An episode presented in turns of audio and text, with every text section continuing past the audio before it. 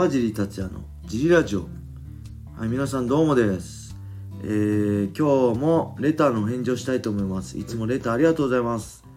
はいそして小林さんよろしくお願いしまよろすしくお願いします。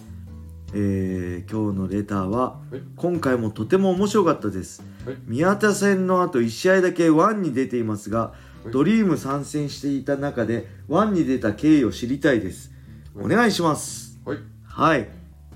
おそうなんです僕はシンガポールのねワン、はい。当時ワンチャンピオンシップはい。のにに1試合出てるんですよ今青木とかね、はい。いろいろ日本の選手いっぱい出てるけどねこの前松島小読君とかね出たり、はいこれはねいつだっけ？2012年3月31日はい。シンガポール大会ですねはい。シンガポールインドアスタジアムはい。そうこれ DREAMからのはい。派遣として出た DREAM代表としてえーだ僕と ONEが契約したんじゃなくて DREAMと ONEが交渉して契約して出ました。だからその時はねまだこう提携状態だったんじゃないですか。仲良かった今はよくわかんない。な仲良かった。はい。でねえだからねあの僕は直接交渉してない。多分ドリームがはい。宮田戦の後だから結構ほらいつもあの頃もいつ潰れているか分かんないし、大会も見通しなかったんで、まだドリームやるか分かんない春までやるか分かんないんで、はいその間ちょっとワンで試合してはい。くれないみたいな感じではい。多分話が来たんで「はい、はい。了解です」みたいな感じではい。受けたんですよね。はい。はい、で相手はねキング・オブ・ザ・ケージ世界バンタム級王者ドナルド・サンチェスだったんです、ね、これキングオブザ・キング・オブ・ザ・ケージバンタム級なんですけど、はい。確かバンキング・オブ・ザ・ケージってちょっと1階級違うんですよね、普通の世界の。あだからはい。階級でいうところのドナルド・サンチェスははい。フェザー級の選手だったと思います。確か。で他にもね日本人いっぱい出てたんですよ。今成さん。はい。白井優也選手中西選手。はい。で僕が出て。他にもねあのエアえ？エドゥアルド・フォアランとかね。はい。出た出たりメルビン・マヌーフとかね。はい。いっぱい出てるんですよね。ケビン・ベリンゴンとかね。出てて。今成さんがケビン・ベリンゴンとやってるはい。はい。結構そういう試合でこれはねなんだっけとにかくねあれですね。僕が驚いたのはまあすごいね。プライドに似てました。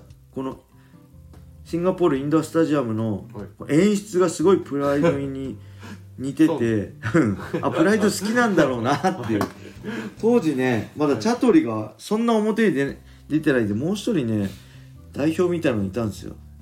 その人がねあプライド好きなんだろうなみたいに思ってました。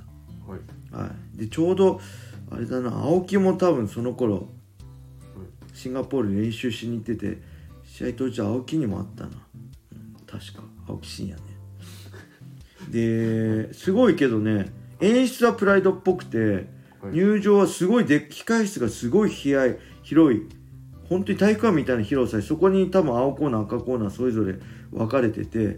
でそこからよし次試合だっつってでアアウォーミングアップもすごい余裕でできてはい。でマットも用意されててみたいなで自分の番になるともうすぐ試合だぞって言われてよし試合だって言うとそこから入場テーマがかかってもうこう入場するんですよ、はい日本の場合控室からはい。第一中継室みたいなところに寄せられて、はいでそこで「はい次」って言ってもう一回入場手前まではい。で待機してくださいって2回ぐらい。移動させられてすごいドキドキするんですけど ワンの場合、まあ、UC もそうなんですけどよし入場だって言ったら控室出てもう控室出るとこから入場テーマ始まっててそこからそのアスレチックコミッションみたいな人に連れてかれて、はい。花道っていうか入場口に出てくみたいな感じで、はい。すごいねなんかストレスなくできたのをを覚えてますね。はい。あとは何だろう思い出といえばねなんかホテルの表とホテルの表側を見るとすごい綺麗なんですよ、はいけどねなんかねそのホテルの一歩裏に入るとねなんかね何なんだろう。ちょっと暗い感じがするんですよね。茶色い感じがするんですよ建物。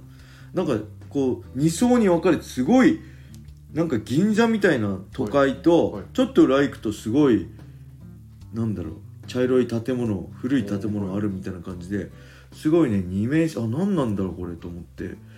そそこの茶色いところの安い土地を買ってはい。建てて開発してあそうなんです銀座側にしたんじゃないですか。ああそうかもしれないそれだと安く建てられああるそうなんかねすごいこうコントラストっていうかねすごいありました、はい、でちなみにあれですね。前も言ったけどはい。試合終わった翌日に出たばっかりの iPad を 新型 iPad を買いに行って、はいあの変な露店みたいな電気屋でどこの電気屋にも売ってなくて しょうがなく見つけたなんかここ大丈夫っていう露天商みたいな電気屋で iPad 私のあるっつったらあるよって言われてで買ったらはいものすごい高い値段で騙されてたって。定価10万ぐらいなのに15万ぐらい 名産みたいなの払わされてそれ前言わなかったんですけど2回1回「はいじゃあこれね」って言って多分はい。10万だったんですよ、はい。そしたら「もう一回カード貸して」って言われたの。ああでそれではい。でそしてもう一回切られて5万追加されてたんです前回言わなかったんですけど。なんで俺あの時貸しちゃったんだろうと思って。なんかえなんか手違いでもあったのかなと。英語だったから分かんなかったからパッて言ってあのーそのままねあの5万多く取られてました。あれだけはもう嫌な話です。とはい。切ないです。まあしょうがないです。つい最近までその iPad 使ってたんで。もう8年ぐらい使えてまあまあ物が長持ちだ7年ぐらい使えたんで。しっかりしてるはいしょうがないですあとはねあれですあのねファイトマネーがはいあのねあれですね現金でもらいましたええアメリカドルでシンガポールドルじゃなくてアメリカドルで現金でもらってまあ深い金額は言えないですよ。はい。深い金額は言えないですけど僕のファイトマネー、まあ、10万20万とかじゃないんではい。まあ100万以上なんですよ。はい。ファイトマネー。はい。で飛行機ってはい。100 1万ドル以上積んじゃだ持ってっちゃダメなんですよね現金1人。なんであのそうだからどうしたかっていうとあのお金をうはい。セコンドとかに分けてはい。あの1万ドル以下になるようにして運びました。はい。1人1万ドル以下。運び屋みたいですそうそうそう。これ大丈夫なの？これ捕まったらさあの取られちゃうんじゃないの？とびっくりしました。すごいですね。振り込まない。だってあれでしょ？いそうっすよね。1万ドルが 100, 100万でも100万以上あるんだから札束を渡さ渡されてえなえ？と思って現金なんですよ。ちなみに昔のプライドも現金だったらしいですよ。あの海外の選手にあ。ははい振り込みじゃなくてあ USC とか僕の時はもう振り込みだったんですけど、はい。でリングスであのダン・ヘンダーソンが KOK トーナメントで、はい。リングスもそうだったらしいんですけどものすごい何千万とか賞金でもらって、はいそれ持って帰ったらしいですけどどうやって持って帰ったんですかね。100万以上持っていけないと思うんだけどな。その関係ないのかな海外の場合は。なんかわかんないですけど僕はそれがねすげえ印象深かった。え？っと思ってこれ持って帰れんの？と思って。そしたら聞いたらなんか1万ドル以上ダメだからはい。じゃあ分けて持ってってみたいな感じで分けて持ってきました。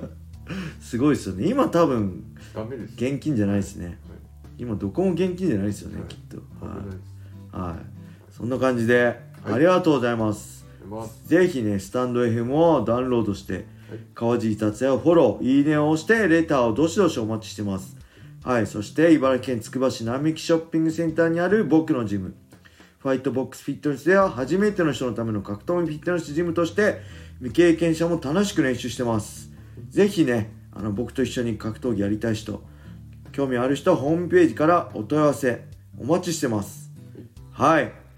それではね今日はこんな感じで終わりにしたいと思います。皆様良い一日を。まったねー。